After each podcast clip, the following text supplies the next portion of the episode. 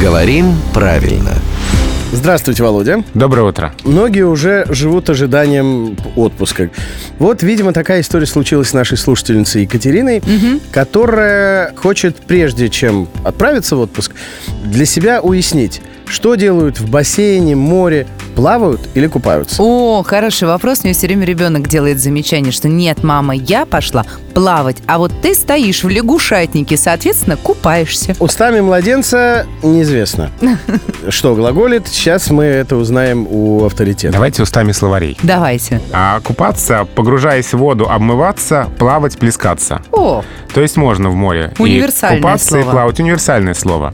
А вот плавать, э, в этом слове подчеркивается, что это действие повторяющееся, оно совершается в различных направлениях взад и вперед. Ну, то есть, когда чупахаешься, это ты купаешься. а Чего плаваешь, делаешь? это когда плаваешь. чупахаешься. Но когда надо подчеркнуть, что из точки А в точку Б, потом обратно в точку А, ну и так далее, то тут мы, конечно, употребим глагол «плавать».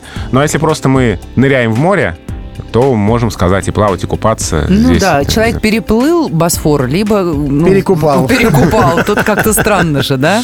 Чупахаешься. Чупахаешься, это приятно, но совсем не то же самое, что плавать.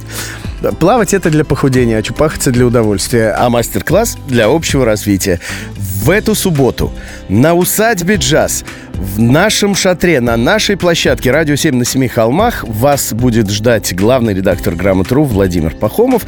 И каждый из э, пришедших на это грандиозное музыкальное событие наших слушателей сможет принять в этом мастер-классе участие. Приходите, ждем в 15.00.